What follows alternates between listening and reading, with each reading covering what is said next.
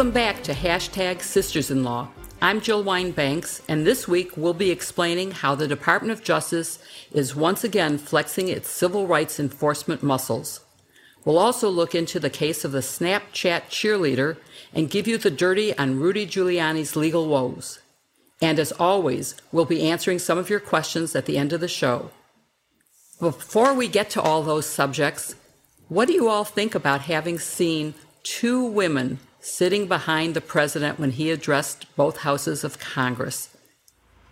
I thought that that was great. It was really something, you know. Um, it it shows you progress. It's too long in coming, but that women are finally occupying the top positions, if not the top position, but many of the top positions in government. Um, and just a, a, couple of things. One, uh, particularly for Vice President Harris, um, I saw on Twitter a photo, a juxtaposition of a photo taken of her walking into the House chamber. I believe it was taken by, uh, I believe it was taken by Frank Thorp at NBC of her striding in, and it was juxtaposed uh, the Norman Rockwell painting of Ruby Bridges as she was walking into the desegregated school, and it just shows uh, a trajectory of how far women of color have come, in particular. And I found that was very moving. And I thought about it in other times in history. You know, it's beyond politics. It shouldn't be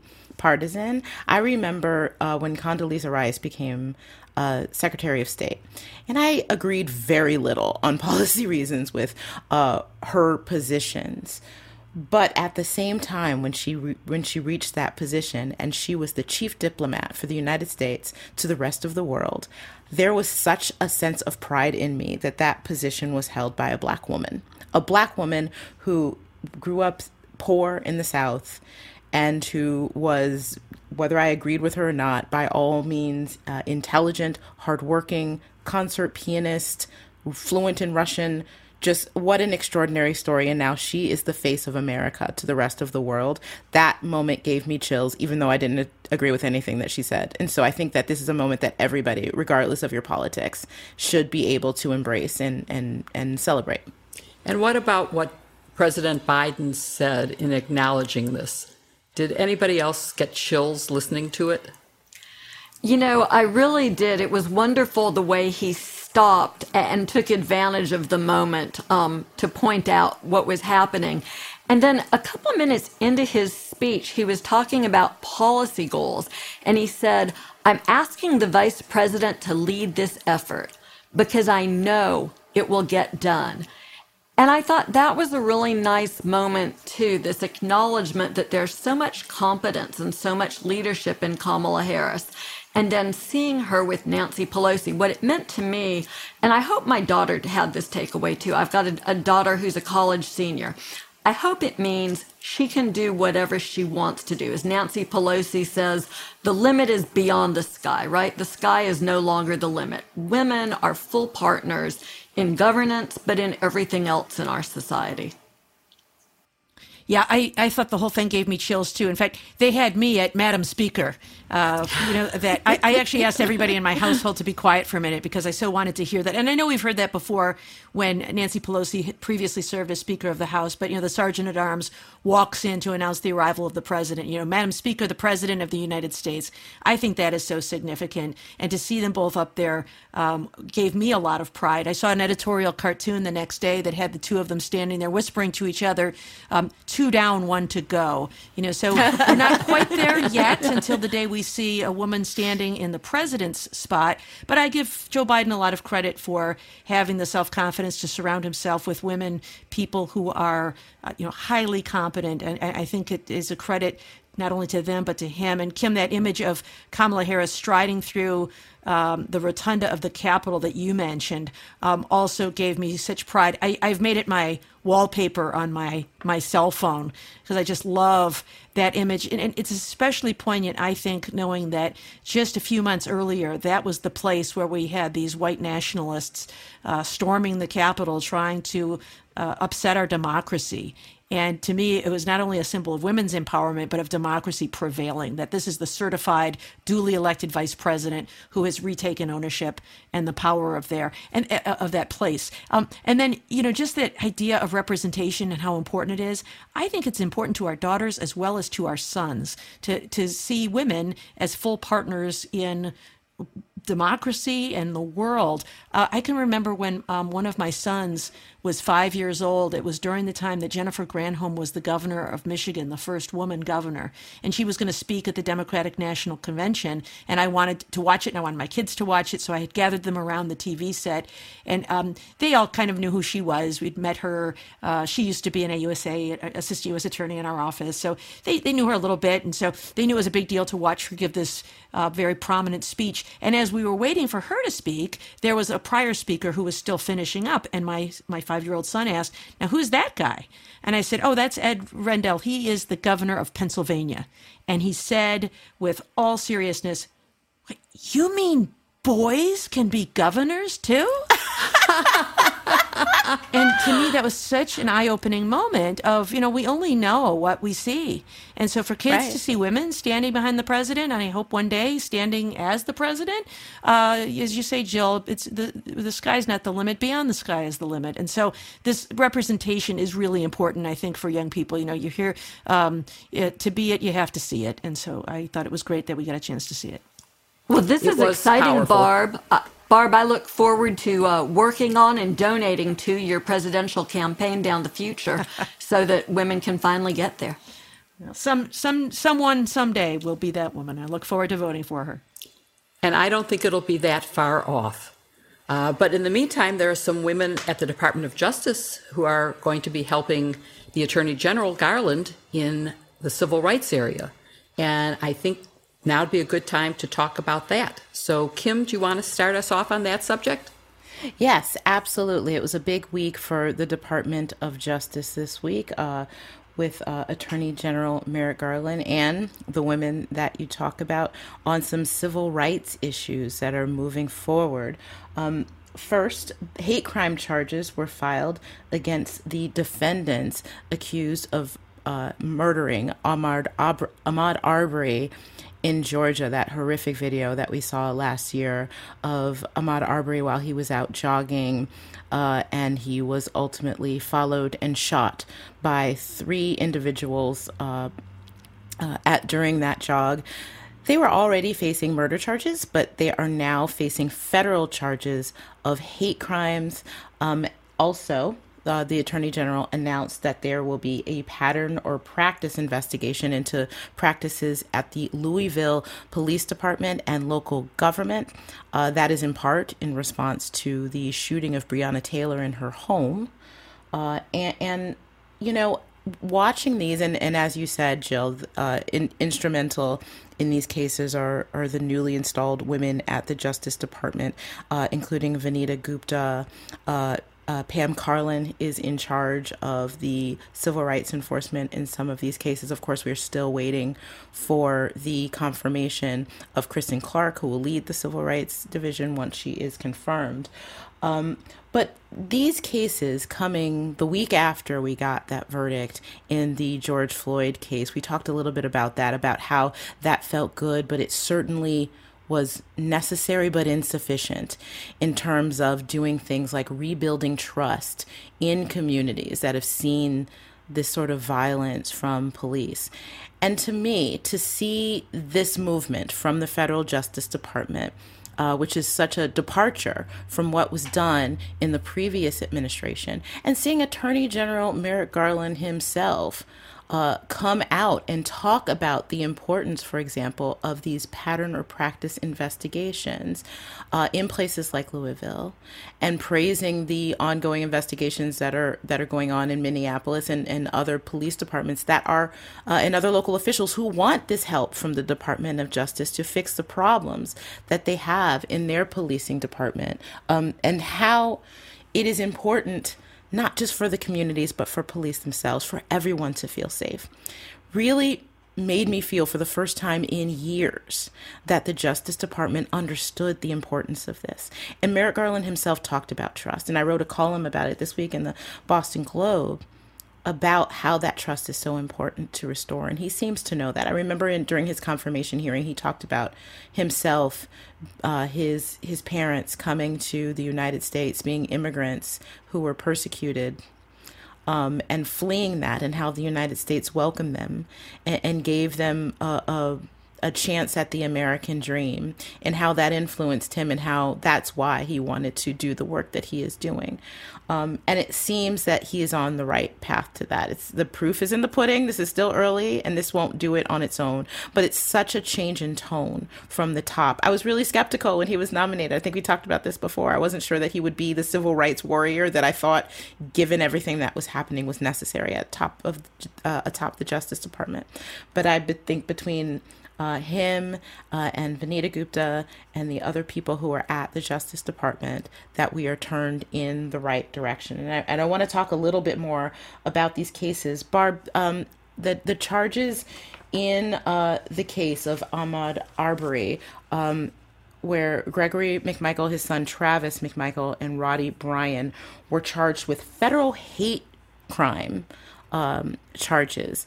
Now they're already facing murder charges in Georgia. Talk a little bit about how what what this federal hate crime is and how federal charges and state charges can be moving forward simultaneously. Yeah, I I was um really a little surprised and gratified to see these charges get filed because uh, of the fact that there are already state murder charges pending, which bring with it uh, life in prison, even death eligible. So some pretty steep penalties already there. But I think um, really important to see this Justice Department uh, demonstrating that it is back in business. And so filing these charges against uh, the father and son, Travis and Gregory McMichael, and their friend Roddy Bryan, uh, with attempted kidnapping, uh, firearms offenses, and civil rights offenses. There's a federal civil rights crime that um, makes it a crime to, to use force to willfully injure or interfere with anyone because of their race or other uh, protected demographics um, when they are participating or enjoying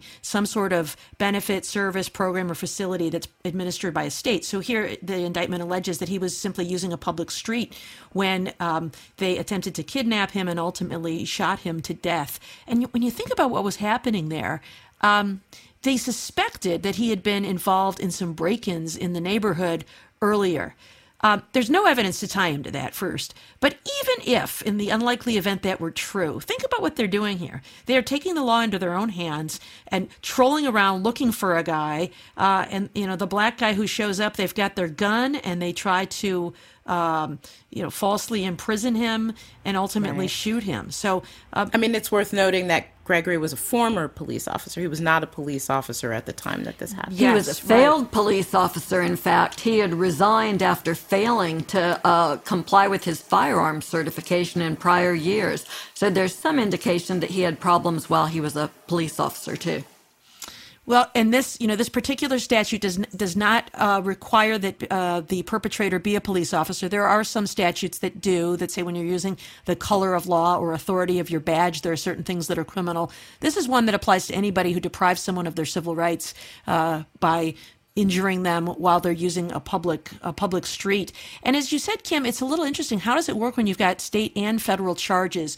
So ordinarily, there is something the Justice Department called the petite policy, uh, and that doesn't mean it's a small policy or diminutive in any way. It comes from a case of Petite versus the United States. Um, and the core part of the law is that there is something called the dual sovereignty doctrine, which says that it is not a violation of double jeopardy to be prosecuted for the same conduct in the state and then by the federal government. Um, that because they're separate sovereigns with separate statutes, they could each, in theory, prosecute somebody uh, in the state and in the federal government for the same conduct. But the policy says, you know, ordinarily we shouldn't do that. Ordinarily, we want to make sure that we use scarce resources uh, as efficiently as possible. And we don't want people to feel the burden of defending themselves in multiple jurisdictions for substantially the same uh, conduct. Um, we want to promote co- coordination and cooperation between federal and state. Um, so, unless there is a substantial federal interest, that is not vindicated, ordinarily the the default policy is for the federal government to stand down and allow the state to proceed in the interest of comity. That's not comedy with a D, but comity with a T. Um, and so it is common to see the state go first in these cases, and then the federal government might sit back and, and say, well, it, it, was the person uh, brought to justice? Were they held accountable? Did they get a sentence commensurate with the conduct involved? In some cases, though, where there is both a murder, a state offense, and a federal civil rights offense, as there was here. It wasn't just that he was murdered, it was that he was murdered on account of his race. There was at the time no hate crimes statute in Georgia. Um, and he was deprived of his civil rights, his rights to peacefully walk and run down a street. And so that is a federal interest that has not yet been vindicated, even if he is convicted in the state. And so, you know, I think the government will be judicious in seeking penalties where there's already a state charge, but that is uh, how the policy works. And it's interesting, you see this, Kim, from time to time. For example, Dylann Roof was someone who was prosecuted both in the federal government and in the state. And at the time, one of the statements by, I think, I think it was the state charges, uh, the person who filed the state charge in the case said, We want to make sure we have a backstop in case these penalties ever go away by an appellate court, you know, sort of a belt and suspenders approach. This is such a serious crime that we want to make sure there isn't some change in the law down the road that causes the release of Dylann Roof because we believe him to be such an egregious offender. And interestingly enough, there has been reporting, I don't know if this has been confirmed yet, that the federal government is looking into the Derek Chauvin case and maybe considering federal charges there. They have been investigating uh, but um, I don't know whether they'll wait to see what the sentence is in that case, or, you know, again, there is a separate federal interest that has not yet been vindicated, which is the deprivation of civil rights of George Floyd, in addition to the state court murder charges. So we'll have to wait and see what happens there. Yeah, and you know, you're talking about that belt and suspenders approach, and going back to what uh, Attorney General Garland said about trust. Uh, in this case, uh, in the the murder of Ahmaud Arbery, the only reason that the public knew about it that the people who uh, were involved in this were free the police knew who they were they were aware and there was a video and the police were, were aware of the video and no charges were brought these people were still walking free and it wasn't until one of their attorneys uh, released the video publicly that the state stepped in uh, and and criminal charges were pursued. So you can understand why a lot of folks watching this, who may not be lawyers, may be glad that there are multiple levels of government looking into this and, and bringing charges. Um, so, Joyce, I want to move on to these pattern or practice investigations and consent decrees. These are things that went away in the uh, Trump administration under uh, an attorney general from your home state, but now they're coming back. Talk a little bit about why that's important. Well, it matters a whole lot. Like so many of the changes that Jeff Sessions made at the Justice Department, it's good to see this one reversed and see the restoration of the process of using pattern and practice investigations. But let me say what, what pattern and practice investigations aren't. These aren't routine investigations that are conducted in large numbers across the country every year. They're very intensive investigations. And I think we've talked a little bit about the Ferguson investigation in the past, which was an intensive, all hands on deck investigation into policing in Ferguson. And the reason is that that's what the pattern and practice process envisions. You're looking for systemic abuses. So DOJ isn't quick to open these investigations. I think that there may have been 14 in total during the Obama administration. And that's because of the resource drain and the limited resources. In fact, one of the things that the George Floyd Act would do if the Senate will get off the stick and pass it, is it would add additional resources so that more of these investigations could be conducted.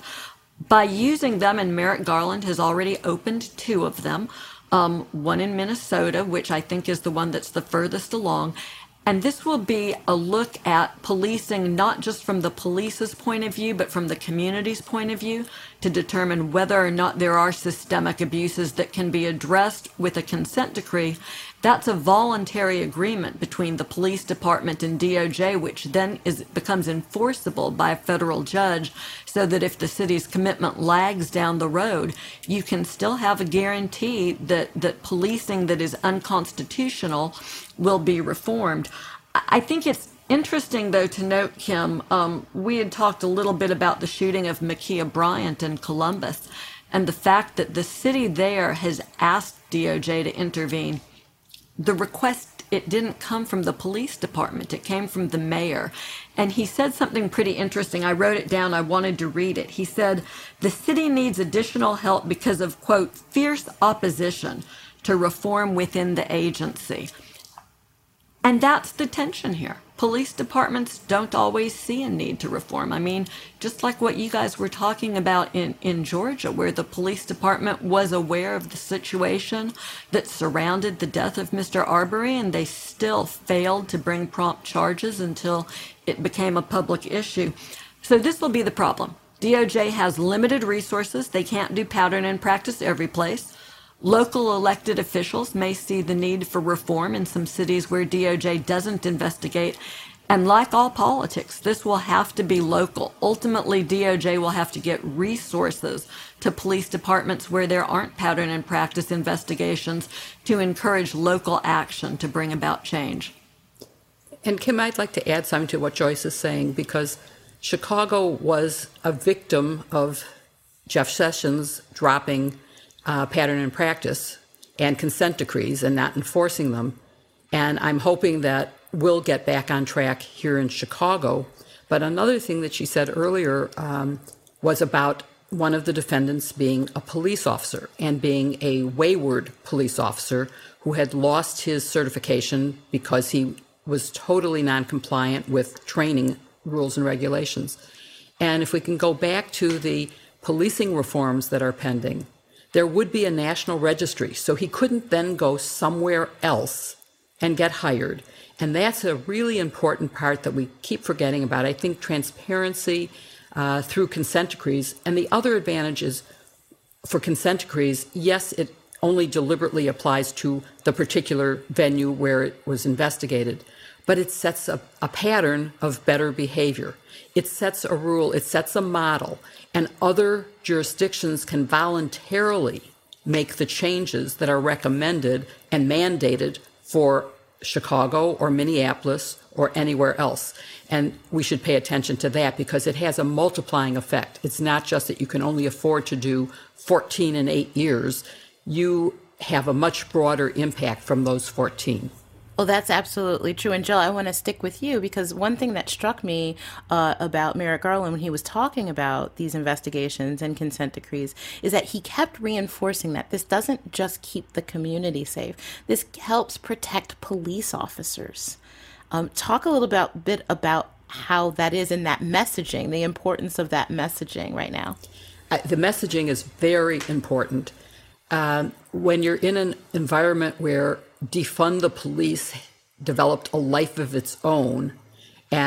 This says police matter, and we need to protect the police as much as anybody else. And the rules that come up from consent decrees give credibility. Um, I can liken it to something I did when I was general counsel of the Army. I oversaw some intelligence operations, and I said, I don't care if you're investigating Americans overseas. I want the Constitution to apply overseas. And they, of course, resisted at first. But by the time uh, my term was up, the intelligence community said, You really did a lot to give us credibility. You made us comply with rules and regulations and constitutionality. And the same is true here. Consent decrees can give uh, credibility to the police and make them a partner with the community, make the community accept them and value them. And that will ultimately protect them and also help them to solve crimes. People in Chicago, we have so many murders, but people will not cooperate with them. But now maybe they will. And can I just uh, add one quick thing? We we had a, consent judgment in Detroit with the Detroit Police Department, um, and I, I, saw that um, there were some early chiefs who did not embrace it, and um, the current chief, James Craig, did embrace it and reached full compliance. And it was, uh, he saw it, I think, accurately for what it was. It was not an us versus them, it was an opportunity. And he really valued it and he used that opportunity to transform the police department. So, you know, it's still not a perfect department, but it's so much better than it was because they got expert advice on how to implement better policy, training, programs, systems, resources. And so it is today a much stronger police department than it was before.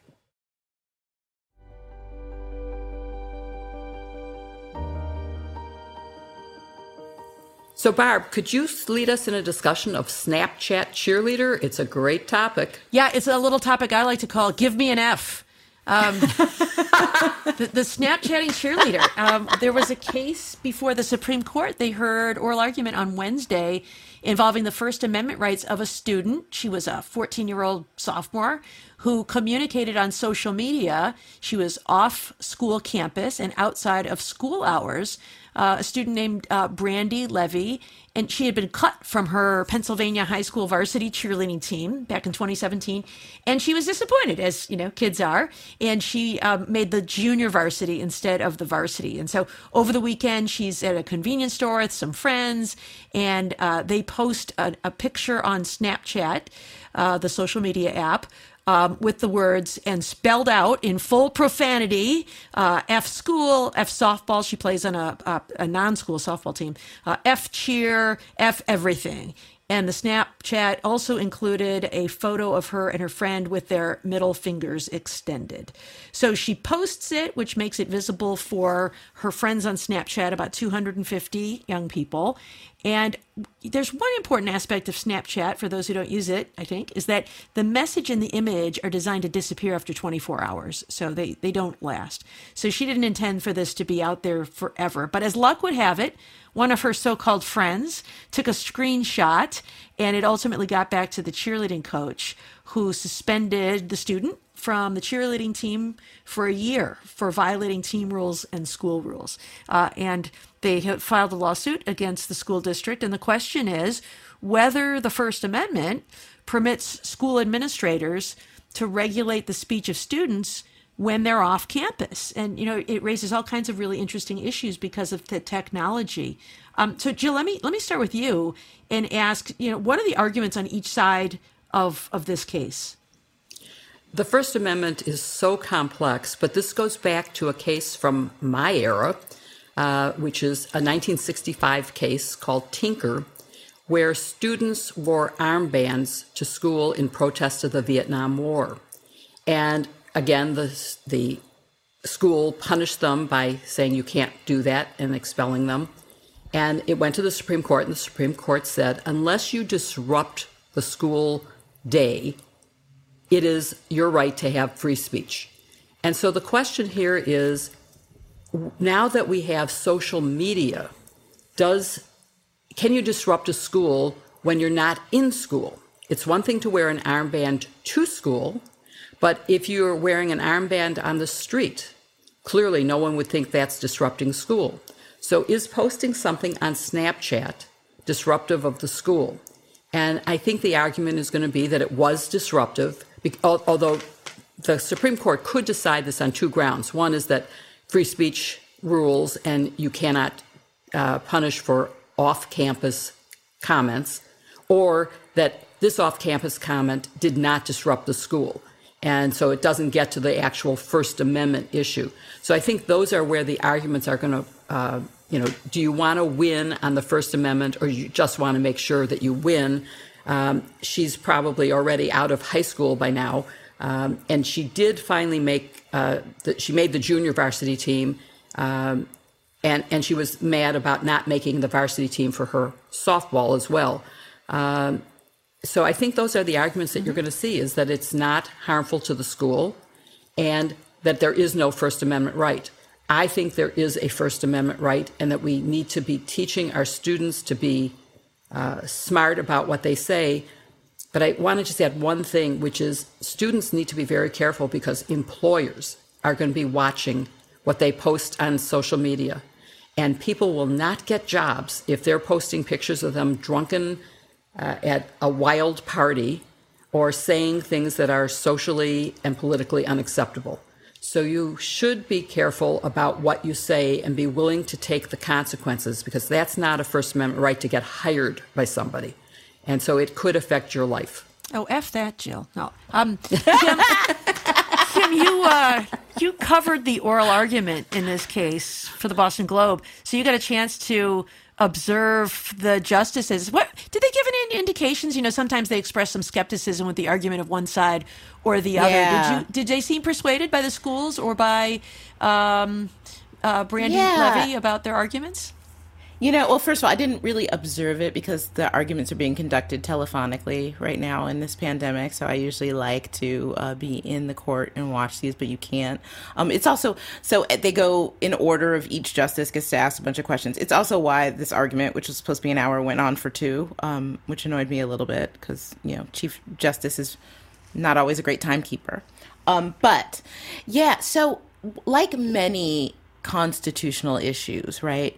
During oral arguments, you could really see how uncomfortable all of the justices were at the prospect of drawing a hard line when it came to where the students' First Amendment's protections uh, began and ended, and and where not just you know how far outside of the schoolhouse doors, but in cyberspace. Since this was being done on the internet, we know that none of our constitutional rules apply to the internet. They have not caught up to the internet. They may never catch up to the internet. And to ask the U.S. Supreme Court to draw the line of and where in the internet these First Amendment protections uh, go is something they are loath to do. And they really, especially uh, Justice Breyer, particularly, was like, I don't want to come up with this test, essentially. I'm paraphrasing. Yeah, I, But it's real. Yeah, go ahead. you go ahead. Well, it's, it's really this issue. So, um, as you said, generally speaking, if things, the, the issues are, okay, well, on the one hand, this was done outside of school, but it affected school people. I'm not sure that's a strong argument. I personally think, you know, there's an adage that bad facts make bad laws. I don't think that this is a great set of facts for a case to really examine the extent of First Amendment protections. There are so many things at issue. First of all, it's not involving school like a math class. It's an extracurricular activity. I'm a former cheerleader. Look, I'm I'm full disclosure. I should have said that in the beginning. I was a cheerleader in high school. I understand the not making the team would have been devastating. I did make varsity, We but need if I didn't, it would have been pictures, Kim. devastating. We need pictures. I will share. I will share. Some girl I you will. Squeezed I'll- out is still You know. I will put a picture in the show notes. Excellent. Yes, yes. Prove that I was. I did make varsity. There's some girl who I got cut It would have been because of that. devastating. I probably would have sworn, but it was before the. It was before Snapchat, so I would have been okay. Um. Also, this issue of well, what was the harm done by this rant? They may not have liked it. What did she hurt the feelings of the coach and some of the administrators in the school? is that enough to really punish her in a way for making this you know making this comment outside of school i don't think these are great facts but there is clearly an issue here despite the fact that this case doesn't have great facts and i think that it's a winner uh, for the student but at some point, people will have to grapple with where these rules go out in cyberspace, particularly on the issue of cyberbullying. Uh, schools and administrations need the ability to really have clear rules when it comes to what people can say, what students can and cannot say on the internet when directed particularly at other students, when it is a threat of harm, when it is something that is truly, in the words of Tinker, disruptive, even if it's coming through the internet from one's own home, but that affects the school. I'm not sure that is this case. But that is where the lines are being drawn. You heard people like Justice Kagan saying, okay, well, where is the rule? What if a student outside the school on the internet was making lists about the attractiveness of, of girls in the school? You know, it might be lewd, but is that something that enjoys constitutional protection? Those are the lines that the Supreme Court doesn't like to draw. So, what I think is going to happen is they're going to say, you know what, we addressed this in Tinker, the case that Jill talked about. We're going to remand this down to the lower court because we don't think they did a, a strong enough determination of whether it met that Tinker standard. Wash our hands of it. We don't want to do this. I bet that that's what happened. But I'm wondering why they took this case up in the first place because I think the facts weren't great at all. Yeah, I think you make a very good point about the bad facts make bad laws. Law because you know Supreme, the Supreme Court doesn't write the facts, although they do choose cases based on the facts when they think it tees up the question. Well, I think the difference and the reason they probably took it on is because it brings in this element of the internet that was absent in Tinker, um, and I also think it is a very serious problem that schools are dealing with cyberbullying, uh, where outside of school uh, students are talking to each other on Snapchat or Instagram or whatever it is, and making life a living hell for students who are in school. And so, um, although there is a little bit of a big brother feel when the school starts uh, enforcing rules outside of the school itself, um, th- there is the, the school culture, I think, can be affected by things that happen outside because um, internet communications can occur wherever the students are, including uh, before and after school. And so I think that's part of it that makes it so interesting. Um, Joyce, let me ask you about um, the thought about where we do this line drawing on the First Amendment, and and you know the questions that some of the justices were asking about, you know, would it matter if the message had been one like, you know, f the trans students or f the black students, uh, and it happened on a weekend at a convenience store, so they're not in school. So how do how uh, should people go about thinking about where to draw that line for school administrators? It's so tricky. You know, it's a really important question. And uh, since we're disclosing bias today, I'll disclose my bias. I started life uh, doing a lot of First Amendment work. I was a lawyer in a big firm in DC, and we defended a lot of defamation cases with constitutional implications. So I have a strong bias in favor of the First Amendment and drawing legal rules that protect our right to free speech, even when it's speech that some people don't like which is a really interesting point in this case. You know, I wonder if we would be here if it had been a, a young man who had used this kind of language. Are we just here because it was a woman who used this kind of language? But I'll, I'll set that aside. Um, you know, the concern that we should have in this case, Kim is probably right about the outcome here. This is a great case for the Supreme Court to duck and send it back to the lower court to apply Tinker and determine whether or not the speech was truly disruptive. And that sets up a little bit of a problem here that we've discussed before. This notion that the law is not really fully up to the task of dealing with the problems that arise because of the internet it's almost as though we need a, a, revamping of our of our rules of our laws in a lot of areas that takes into account what's different about the internet and why pre-existing case law doesn't apply. The real problem here is is this notion that if schools can reach speech like this and if the school can call this speech disruptive then we live in an area where school administrations can decide to demonize certain kinds of speech. There's nothing, for instance, that would keep them from demonizing progressive political speech, speech supporting the Black Lives Matter movements. And we've seen some precedent for that in society, right? I mean, we know that the Black Lives Matter protests over the summer in DC were met with a pretty strong police response, while the January 6th insurrectionists were in some ways treated very differently.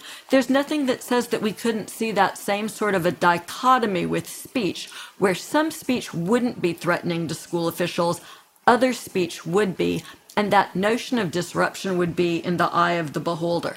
And that's why it's really important that we get new legal rules that give us more guidance than what we have now. You know, Justice Thomas actually is of the view that students have no free speech rights. And he has a concurrence in a case um, called Morse, where the, the uh, discussion there was about whether students who advocated for the use of illegal drugs, whether that was protected free speech. And his view was that the court shouldn't decide whether or not this speech was okay. They should just say students have no free speech rights, and so we can do whatever we want in this sort of a situation.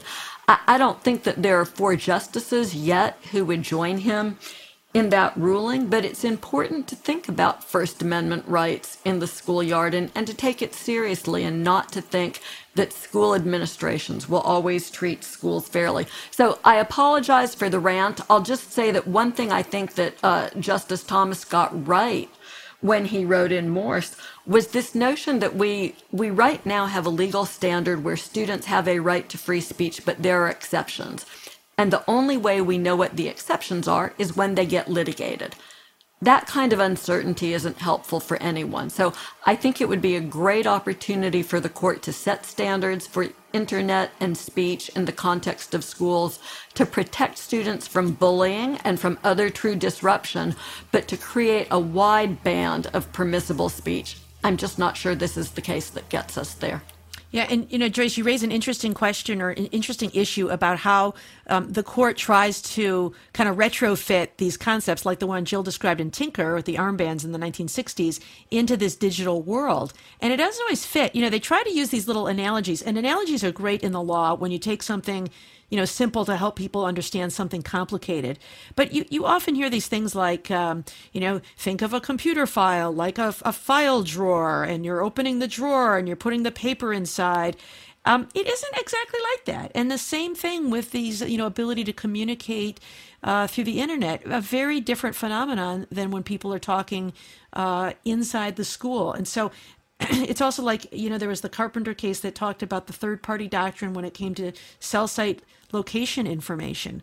Um, it, it really kind of throws the doctrine out the window because of the ability to monitor somebody 24 7 um, it, it, really the doctrine just didn't fit. And so i think rather than trying to apply everything and retrofit it to um, the, the, concepts that we've considered in the past i think sometimes we need to reconsider how things work in the virtual world. Well we'll keep an eye on that case. Uh, sometime this term we'll look for a written opinion on that and i'll be i'll be eager to read that one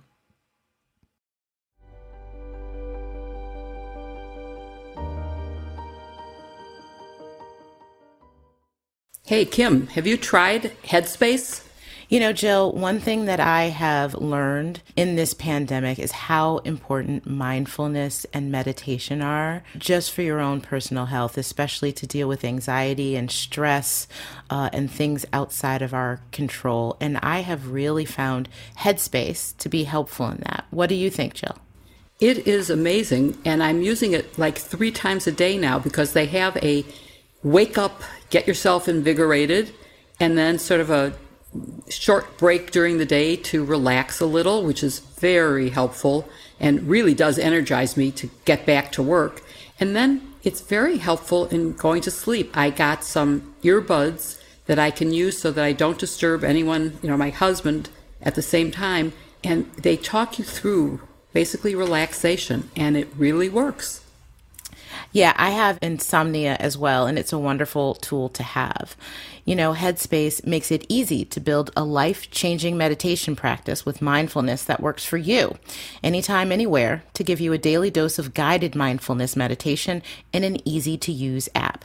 Headspace is one of the only meditation apps advancing the field of mindfulness and meditation through clinically validated research.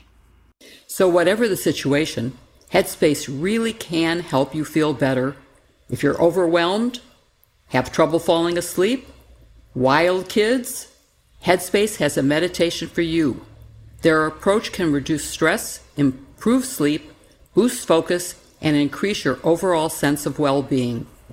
Headspace's benefits are backed by 25 published studies, 600,000 five star reviews, wow, and over 60 million downloads. You deserve to feel happier, and Headspace is meditation made simple. Go to headspace.com slash sisters. And I want us to have 600,000 five star reviews too. but that's headspace.com slash sisters for a free one month trial with access to Headspace's full library of meditations for every situation.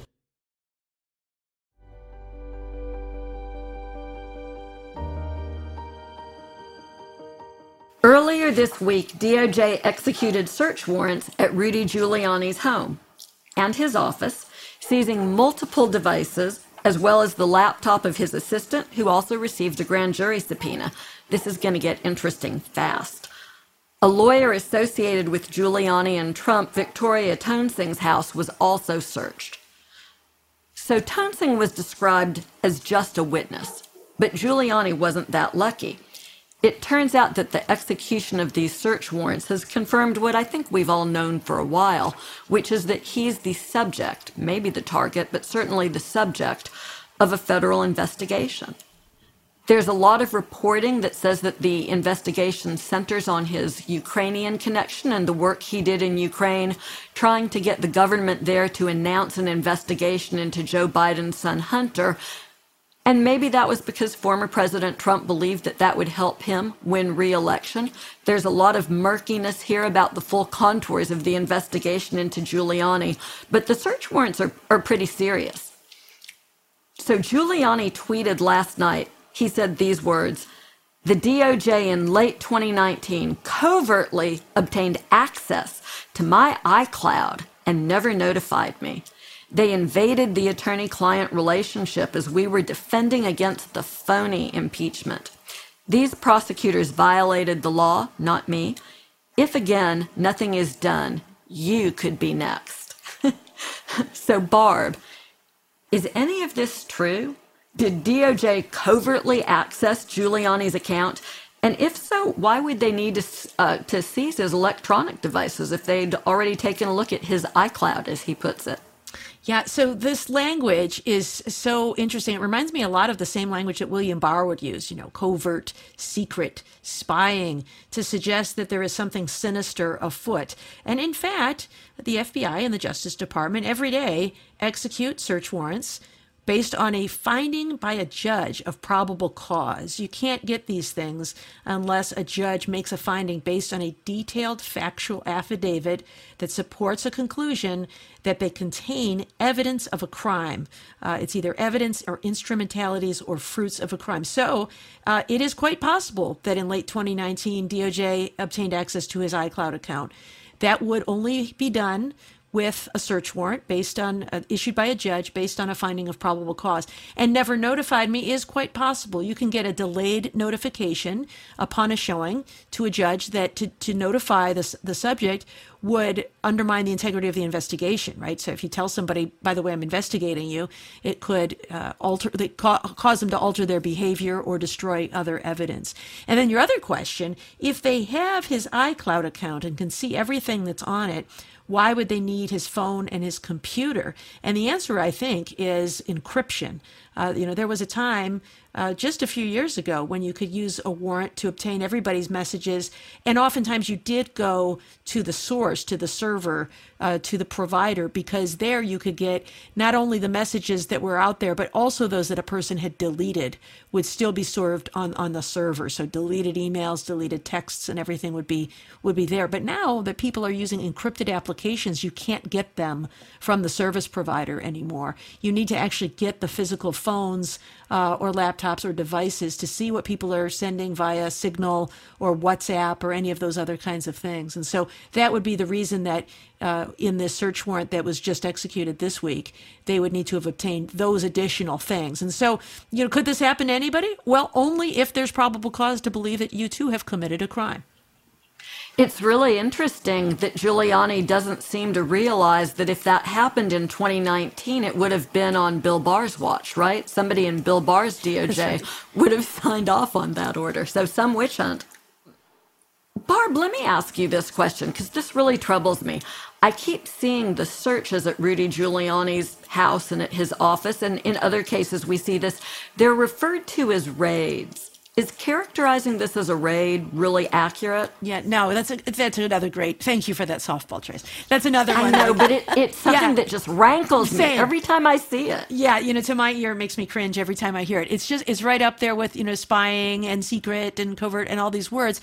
Um, it is a search warrant. It is an authorized action uh, that the law permits. It's it, Congress has enacted this ability, and judges must sign off on it before the, Justice Department or whatever law enforcement agency executes it. So you have actually the involvement of all three branches of government with a lot of safeguards in place. So the word raid, I think we were talking about this with Kim, is in part it's a short word that headline writers like, right? Because yes. you can squeeze it into a headline. But I also think it's a bit of a loaded phrase that suggests government overreach. You know, the, the vision of the jackbooted thugs with the battering ram barging down your door. Um, and in fact, what usually happens is that these are done during daylight hours. That is the presumption. There is a knock and announce provision that says you have to knock and say, We are here to execute a search warrant. Um, a copy of it is given to the owner or the person at the premises. And then uh, the law enforcement officer, it usually is a large number, will come in and they are permitted to search anywhere where the items they are authorized to seek may be located. So it could be computers, it could be phones, it could be drawers. Um, they will look in all of those places. But the idea that you know this is some covert raid, uh, I think, is trying to suggest government overreach that just isn't present. And I just want to come in, eh, you know, to talk about journalism a little bit. And this is a good lesson for people in consumption of journalism. As somebody who wrote for a tabloid newspaper where we had like, you know, 300 words to describe a story, that's where you get words like raid because raid takes up a lot less space than federally executed search warrant. Um, also in radio, the same thing. To say raid takes a fraction of a second, and saying uh, execution of a search warrant takes like a second and a half. And it, it, it these are journalistic tools, but you have to understand the meaning behind them. But I understand your frustration. I think it's so important to keep in mind that words matter. They do. And it's the same thing to call this a raid is the same as calling the investigation a witch hunt. It isn't. Ah, and we need, quite, it gets quite to that, but I, I take it, your point. It's deliberately sometimes intended, but it may be just for journalistic conciseness. But I think words do matter, and it's important. I'm, I'm glad that Joyce, you know, brought that up so that we could make it clear to the audience that this is nothing that was improper or unauthorized or uh, illegal or covert. It was done pursuant to law. And that's important to keep in mind. You know, something that's not always clear is that federal judges are not rubber stamps on search warrants, right? It's not like you, you take your agent and your your affidavit over to the judge and the judge says, "Oh, sure, let me let me go ahead and sign." Judges read the search warrants. They often ask prosecutors questions about whether uh, the probable cause is complete. I have seen judges reject search warrants mm-hmm. and make you go back and do yep. more work before they will sign off on them. There is nothing here that's automatic. Um, and I think sometimes that gets lost for people who haven't been, you know, at a magistrate judge's house at midnight trying to get an emergency search warrant in a case where something comes up that impacts a victim's safety. And the judge is saying, I just don't think your probable cause here is complete. It is a really serious effort that prosecutors make to get this right, and federal judges are, are the gatekeepers. So, that said, so, so prosecutors and investigators get their search warrants here. They go to Giuliani's house and to his office but Jill, you had pointed out to me when we were talking earlier this week, it's not like Giuliani didn't know he was under investigation, that something like this would happen at some point in time. So do you think that there is anything there for investigators to find in the searches? Why didn't Giuliani just delete everything? Well, or throw it into the ocean. Um, and, and I actually did some research today and talked to a forensic an analyst of computer data uh, from a company called Teamworks in Chicago and she confirms that you need the device to break codes, that it is possible to unencrypt something a lot easier than it would be from the cloud. She also pointed out that no matter how good the wipeout is, and, and I think what you're talking about is that Giuliani knew this was coming. And so he's not well, I don't know if he's smart enough, but I mean, we, we have to say, right? Giuliani is not exactly known for his tech savvy, isn't he? Like the master of the butt dial. Yes, uh, th- there are many in that category, though. um, but yes, he certainly is not known as computer savvy or phone savvy, even. Um, but I think what's what's important is that even if he tried to delete these, uh, forensic people can get back threads of it. Some of it is designed to show that not only eliminate the underlying data, but to show no erasure. And so it's hard, but I was assured that they can do that. The other thing that my friend pointed out to me was that it's equally possible that he used the time available to plant evidence favorable to him. Mm. That it isn't just that he could have eliminated all the evidence that they thought they would get, but that he would actually make it look harmless by having put stuff on there. So I thought that was quite interesting. And he also may have acted uh, much like Richard Nixon did was I'll never have to give this up. I'm home free. And so he didn't think about doing it. So maybe it is still there. We can we can certainly hope because it would be very disappointing after a high profile search warrant to find that there was nothing there that helped. Um, but I think we should also point out that a search warrant would be the last phase of an investigation because once you do that, you've announced you're a subject and there's no more surprise element. So you wouldn't do it early on. This may have been something of, well, let's just make sure we have everything we could possibly have by doing it now. We already have enough evidence for an indictment, or it could be that we need more evidence to indict. And we don't even know whether one of those is true. So it could be that there will be an indictment quickly, or given how many records you would find on a phone, uh, it could be a long way away as they have to dig up and unencrypt information. That takes time. Yeah, I think that's right. You always do as much as you can without letting your subject know that you're investigating for all of the obvious reasons. And then you only go over like this at the point where you've done everything else that you can do. I was always astonished by the number of people, and I hope I'm not giving away state secrets here, but you would search their phone or their computer and they would have a file called passwords. And once you access the file called passwords, you can then get into all of the accounts that you otherwise didn't have access to, right? Because you'd send a subpoena to the provider and they'd say, well, we can't get you into the account without a password. Sorry. Suddenly you have that and it can advance um, the evidence that you have. Jill, so you raised these interesting options deleting evidence or planting evidence that makes you look innocent. Could that be obstruction of justice? What do y'all think? I think both would be obstruction of justice. Um, of course, it depends on the timing. Did he know? Um, you know, uh, we can go back again to, to Watergate, which was when Butterfield testified that there were tapes. There were many people who said, "Why didn't Nixon burn them right that minute?" And if he had before a subpoena was issued, it would not have been an obstruction. He would have gotten away with it.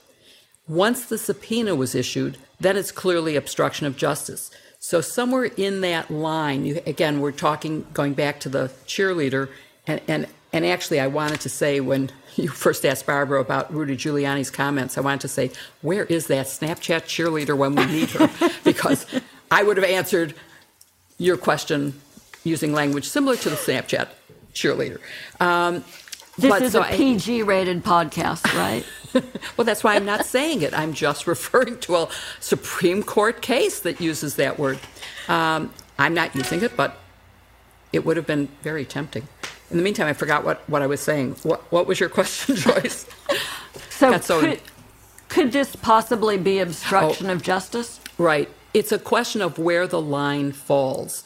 Um, obviously, if he knew that they were investigating him, but there was no subpoena, maybe he could get away with throwing the phone away and it would be gone forever and they couldn't have done anything with it.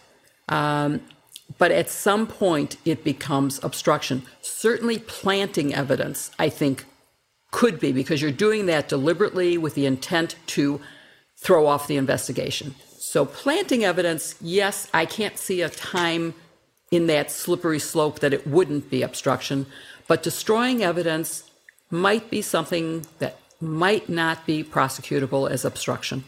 But even without a subpoena, if you did it contemplating an investigation, I'm not saying it would be charged. I just think that it really raises that possibility, and it may be something that investigators are looking for. Well, we know his colleagues, Lev Parnas and uh, uh, Igor Fruman, had been charged in late 2019. And so I think that could be used to demonstrate that Giuliani was on notice, at least as of that time, that he was under investigation.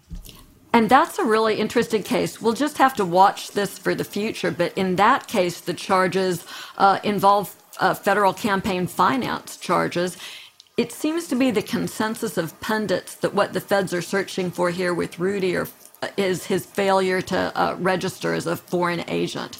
And so lots and lots of interesting possibilities here. But Kim, before we leave this topic, Giuliani's son Andrew had some real harsh words to say about the search of his father's home and business.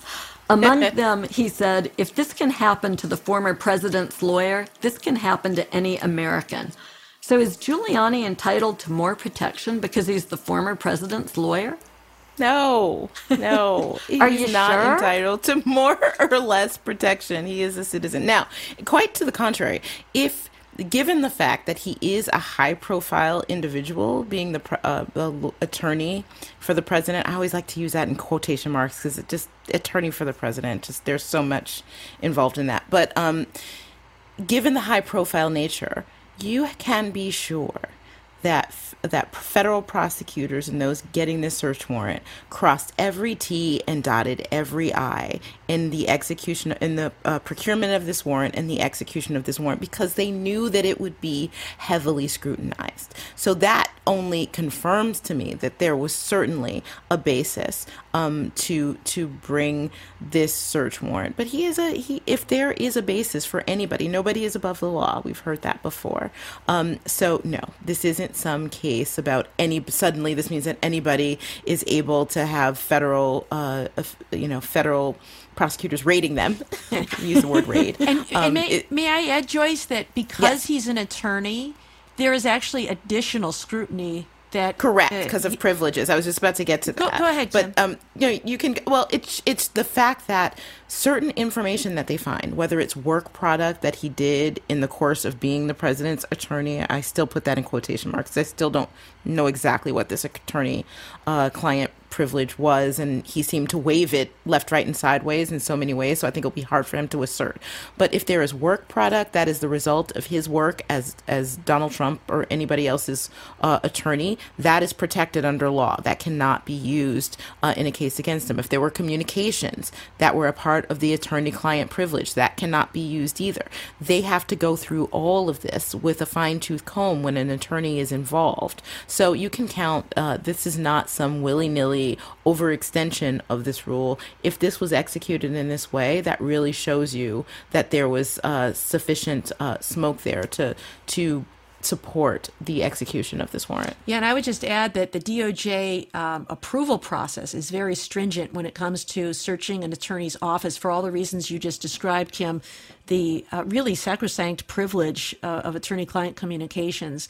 And so, because of that, uh, uh, unlike uh, an ordinary search where an assistant U.S. attorney can just decide, you know, that they're going to go to a judge and seek uh, approval for a warrant, um, they have to get the approval of either their their component head, either the U.S. attorney or the assistant attorney general for their own component, and then they have to go up to a higher level, the Office of Enforcement Operations, which is part of the criminal division, and make out the case why they need to search this lawyer's office. And in addition to showing uh, that there's probable cause, you also have to show necessity that we have looked for other uh, avenues of investigation and we can't get what we need without executing this search warrant. And uh, through a December memo that was uh, enacted in the last administration, it also requires the filing of an urgent report to the deputy attorney general so that there's an opportunity to put the brakes on if they think that's appropriate. So, an awful lot of scrutiny went into this. And so, um, I I would say that not only does this mean that um, you know he's being held to the standard of, of anyone else, I think he is being um, given additional protections of anyone Exactly. else because he is an attorney. Uh, that before this step has been taken, it has been given a lot of careful review by people at the highest levels of the Department of Justice. Absolutely. Well, I bet we'll be discussing Rudy Giuliani in the weeks ahead. I don't think we've heard the last of this.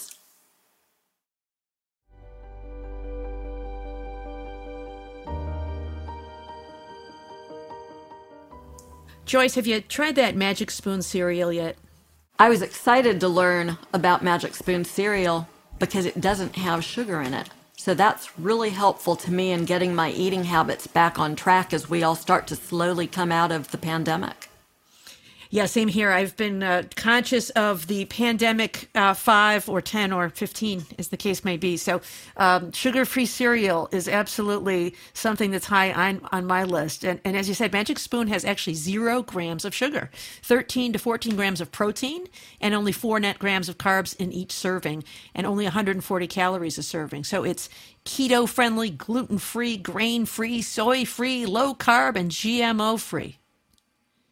And we can announce the launch of a delicious new flavor, birthday cake. Birthday Cake Magic Spoon will be available in a special five pack for a limited time early, so get it while you can. Or for a family favorite, you can build your own box that you can customize. And you thought birthday cake sounded good, Joyce. You can add cocoa, fruity, frosted, peanut butter, and cinnamon. And don't forget, if you're listening from Canada, Magic Spoon now ships there as well. This sounds really good. I can't wait to try it.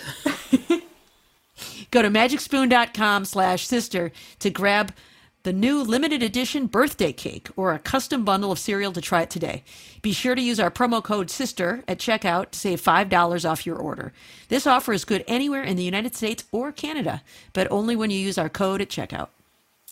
And Magic Spoon is so confident in their product, it's backed with a 100% happiness guarantee. So if you don't like it for any reason, they'll refund your money, no questions asked.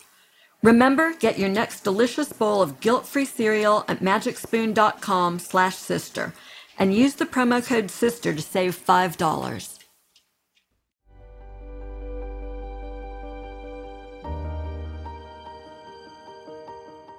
Let's go to some listener questions.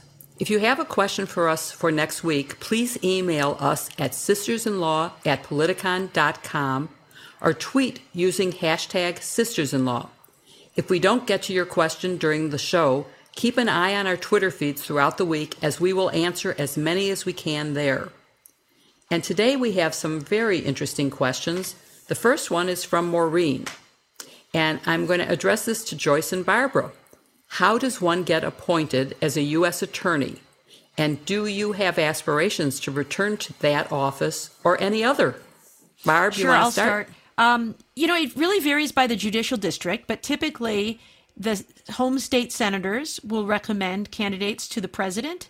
The president will nominate that person to be the U.S. attorney in each judicial district. There are um, 94 of them around the country, and then the Senate will confirm those people. Um, but now, you know, how, how do you get your name in into consideration? So in our in my state, the U.S. senators actually post on their websites a written application, and candidates may apply from that list. They narrow it down to five to 10 candidates who then get interviewed by a merit selection committee. There are about 25 people on the committee. They're all lawyers from throughout the Eastern District of Michigan with a variety of practice types.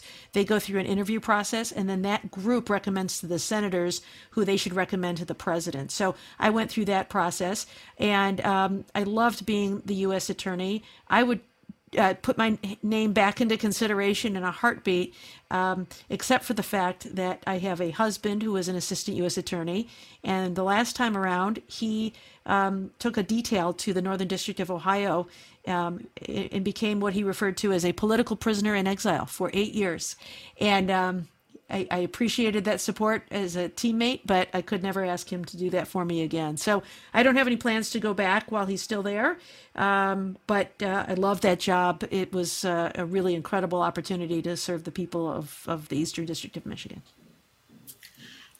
And Joyce, can you give us your experience? So my process was remarkably like Barb's, which is really interesting. Um, in North Alabama, we also had a merits committee that that met. There were distinguished former judges, former U.S. attorneys, and lawyers, and it was a little bit like I would think a Supreme Court argument would be. They were firing questions at me from all directions and uh, both on substantive law, but also on issues of process and and how do you, particularly of interest to them, was how do you separate politics from prosecution? So we had a really fabulous and interesting exchange, and they were interviewing me, but also some of my friends and, and colleagues at the same time.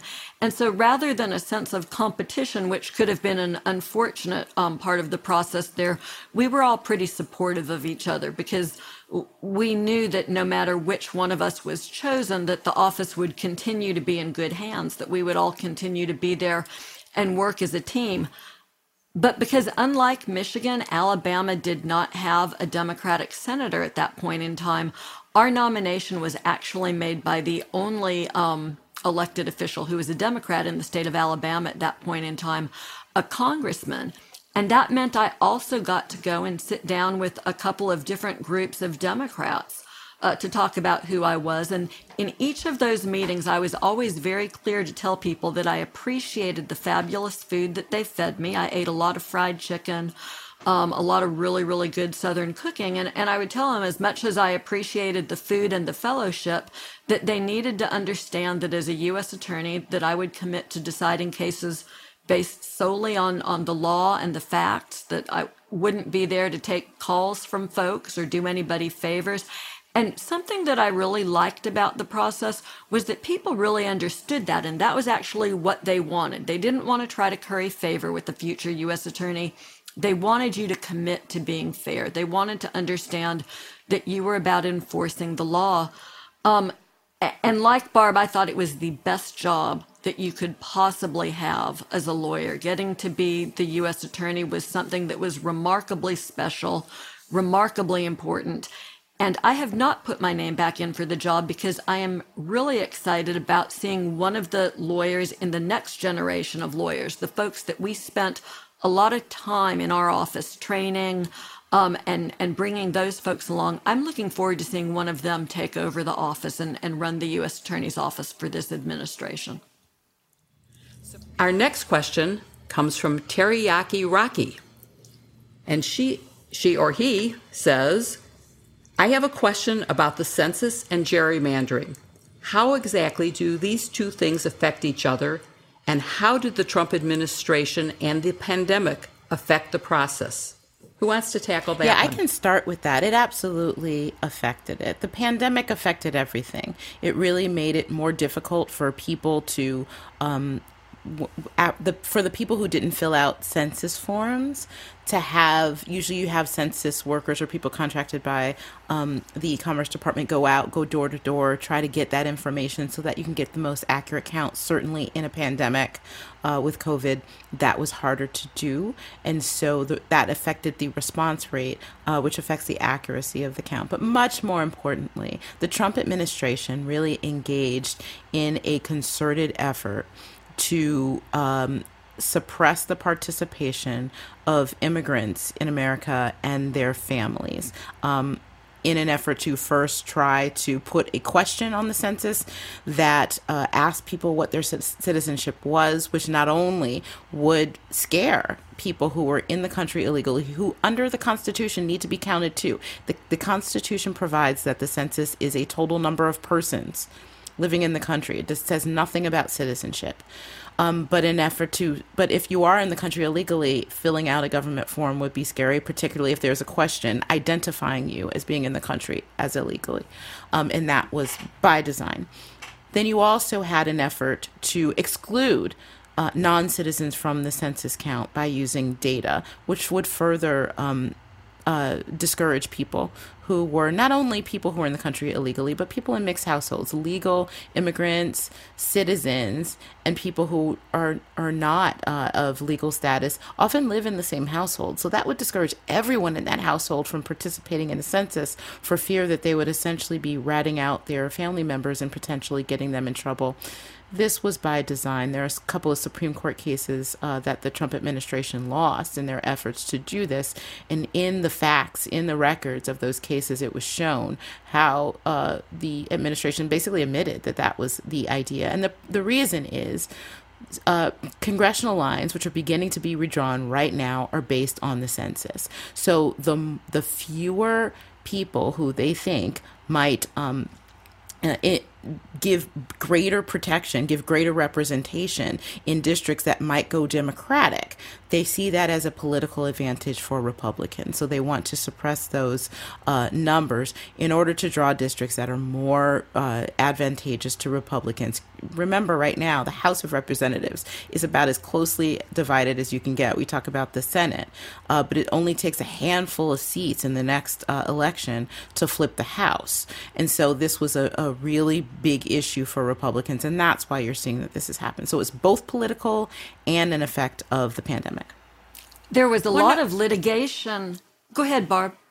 I was just going to say one note of hopefulness on this uh, count is in Michigan, where in 2018 a ballot initiative was passed, uh, an, an, an initiative called Voters Not Politicians, to require an independent commission to draw those lines. So in the last sentence, the results just came in. Michigan is going to lose one House seat, which means all those congressional districts are going to have to be redrawn. And we currently have some districts that are really ridiculous. No one would draw if uh, writing from a clean slate that's you know snakes through certain communities to cabin uh, black voters all within one district. And so by pushing them all there, you can say, well, we're, we're going to give them that district, um, yep. but then they're going to be disempowered in every other district right. because they won't be Dilution. part of it. And so I am hopeful that this new commission, which is a bipartisan commission, will actually do things like, you know, they're supposed to be uh, contiguous and um, honor county lines uh, and natural boundaries and other kinds of things so that you don't have communities together salamander shaped uh,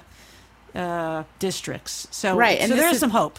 There is. This is particularly important since the Supreme Court declined to say that political gerrymandering was unconstitutional. Racial gerrymandering is, but gerrymandering for the purpose of political advantage, the Supreme Court declined to give people a, a, way to challenge that in federal court. So it's really important to have those independent commissions. Um, the Boston Globe wrote an editorial advocating for that in Massachusetts and every state um, that they should follow the same approach that Michigan did. There's going to be any. This is an enormous. Go ahead. Sorry, there, there's about to be an enormous tidal wave of gerrymandering litigation, a lot of it in state courts. In fact, the same day that the census was released, three lawsuits were filed Minnesota, Pennsylvania, Louisiana, because based on the census data, new lines have to be drawn. And so it's interesting, Kim, talking about um, litigation in the Supreme Court, which had really declined to rule in favor of the Trump administration on this. The final lawsuit was filed in Alabama. Uh, it was filed by the state of Alabama and by Representative Mo Brooks. You may remember him from the Trump rally on the ellipse the morning of January 6th. But essentially, the concern was that Alabama was going to lose a congressional seat. That actually didn't happen in the census, and, and some of the results were, were not what people expected. But Brooks and, and Alabama sued the Commerce Department and said you can't count people who aren't in the country uh, legally. And that case wasn't decided before the election. Now it's moot. Much of this litigation is moot. And the, the litigation that's going to happen is going to happen on a state by state or maybe even a district by district basis to determine how these lines get drawn. And make no mistake about it, it's going to be a political battle. Michigan is, is the dream state where a citizen commission is at work. That's not the case in, in big parts of the country. I think we'll be watching this litigation like we've watched the litigation over the outcome of the election in a lot of states after the 2020 count. I think both politically and legally you are correct. In Illinois, our districts are drawn as snakes, as U's, as umbrellas. They are ridiculously drawn, and the Better Government Association has spent a lot looking at what a fair map would look like if communities were recognized and drawn. And it's really hard. Um, as we discovered, you will end up having your favorite congressman lose their district. And it, so it's, it's a tough job to do, but it does need to be done. And we need to do it through independent means, not through politicians making these judgments. But let's move on to our third and final question. And I hope we have enough time to at least give a little brief answer to this. And that comes from I Bring Receipts.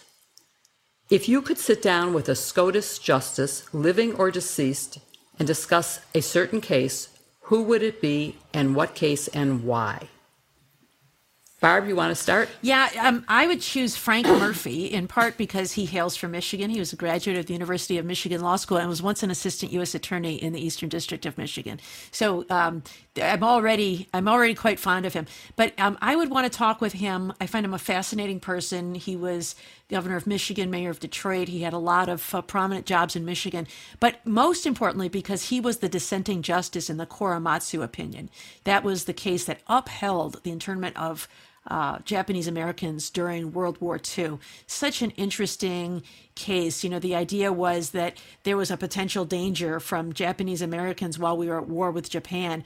Um, meanwhile, uh, no such worry about Germans, right? Of people of German descent who look like look like us, uh, just the people who who look different. Um, and he was the one who called it out in a dissent and said, "This is racist. What on earth are you talking about? This is an absolute." Uh, violation of equal protection of the laws. And, um, you know, at the time it was a, a, dissenting voice, a lone voice. And I think we have come around to see the, that the, the, uh, the foolishness of this opinion. And in fact, it was overruled in the Trump v. Hawaii case of just a few terms ago, but it, it was on the books for a very, very long time. And so um, I have read that one of the things that gave him insight into this issue was that he had once taught night school to immigrants in Detroit when he was a young lawyer.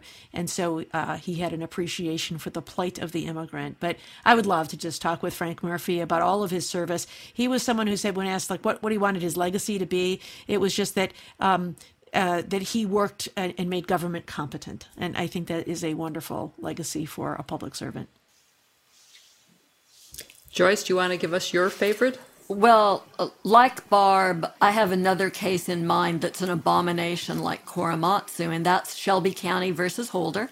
I live in Jefferson County, Alabama. Shelby County is just to the south of me. And that's the case uh, from which we have the, the ruling from the Supreme Court that eviscerated the Voting Rights Act, really cut its entire teeth out, and led to a situation where we have these new state laws, these new state practices, no longer subject to preclearance by the Justice Department, which means all sorts of voter suppression is going on unchecked.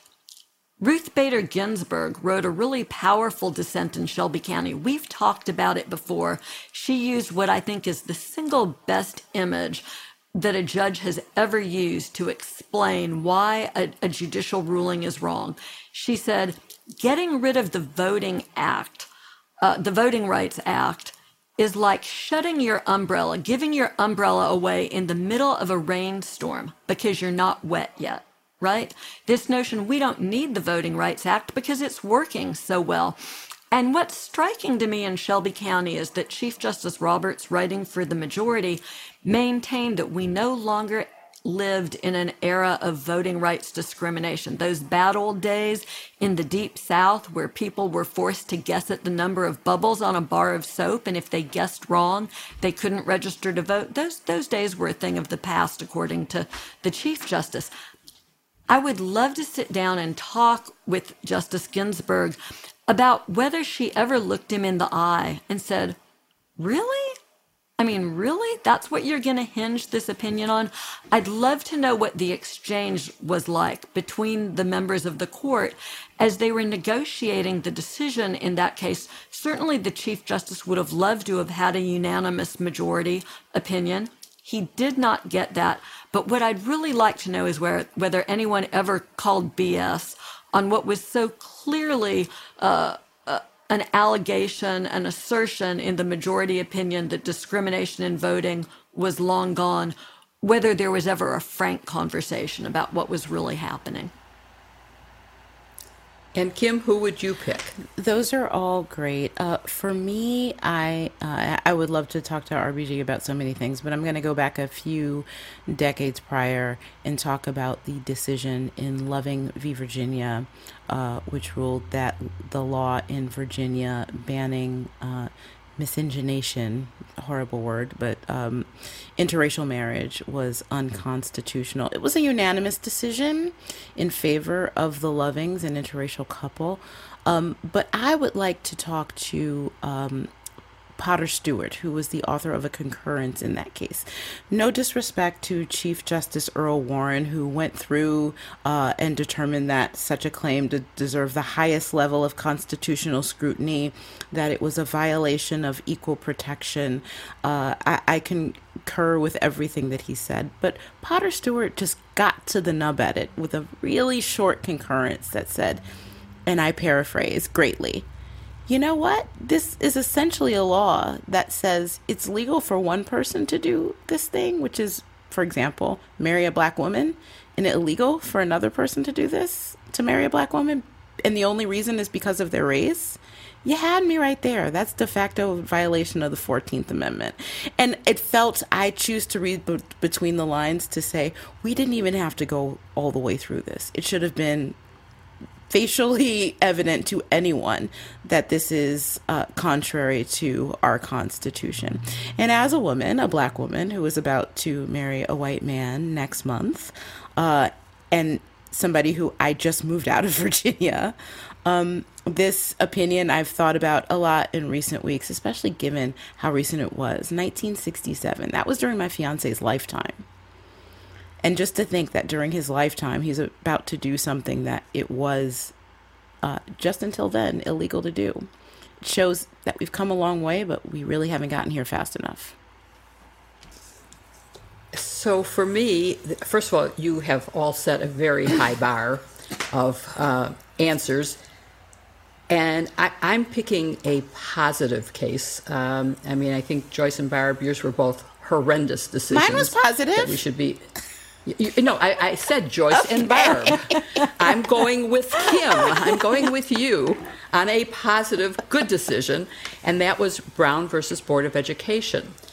But the person I want to talk to is actually a man who became a justice, but who was a litigant in the case, and that is Justice Marshall. And um, I, I, of course, would like to talk to him because I think he is just an extraordinary figure in our legal history. Um, I have met him at an American Bar Association event, and his remarks were so moving that I literally was at the dais crying. I, I teared up. Um, and in that case, it was separate is not equal. Something that, again, today seems so self evident, although uh, there seems to be a push against that again now. Um, and I would love to be able to talk to him about how he developed his strategy for approaching that in the same way that you'd want to talk to Justice Ginsburg about how she developed her strategy for um, women's rights. And I think he would be a fascinating and wonderful person to talk to about that case and others that are so important in bringing civil rights and liberties to all Americans. Thank you for listening to hashtag Sisters in Law with Kimberly Atkins, Barb McQuade, Joyce Vance, and me, Jill Wine Banks. Don't forget to send in your questions by email to sistersinlaw at politicon.com or tweet them for next week's show using hashtag sistersinlaw. And please support this week's sponsors, Headspace and Magic Spoon.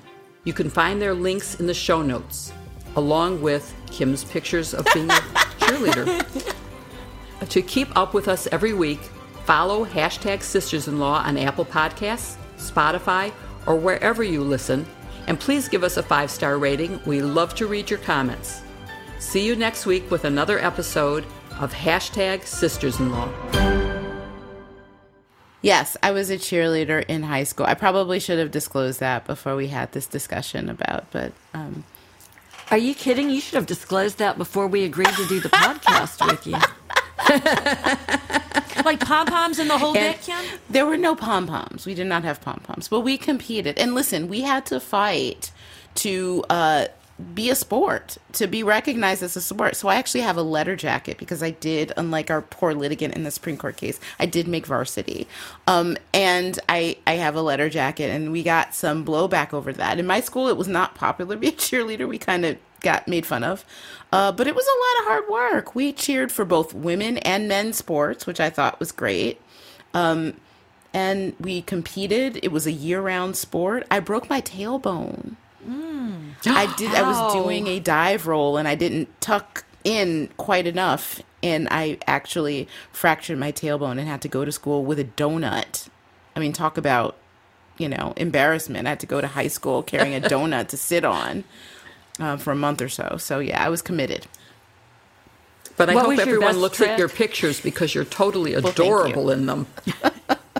Hey, what was the best trick that you did, Kim? Did you have like a gymnastics routine or something that was your specialty? I was I was pretty good at jumping. But I mean, all the other girls. I was in the one of the last years. They outlawed. They banned um, mounting, like doing pyramids and stuff because of injury. And but I was in one of the last years before they banned that. But because I was a little bigger than the other girls on the team, I served the crucial role at being on the base. So I was at the bottom of the pyramids when we were able to pyramid. Um, but I uh, I was good at jumping, and I was also the choreographer for dance routines by the end. And when they outlawed the uh, the tricks and the pyramids, Yeah. Kim was quoted as saying, "F cheer."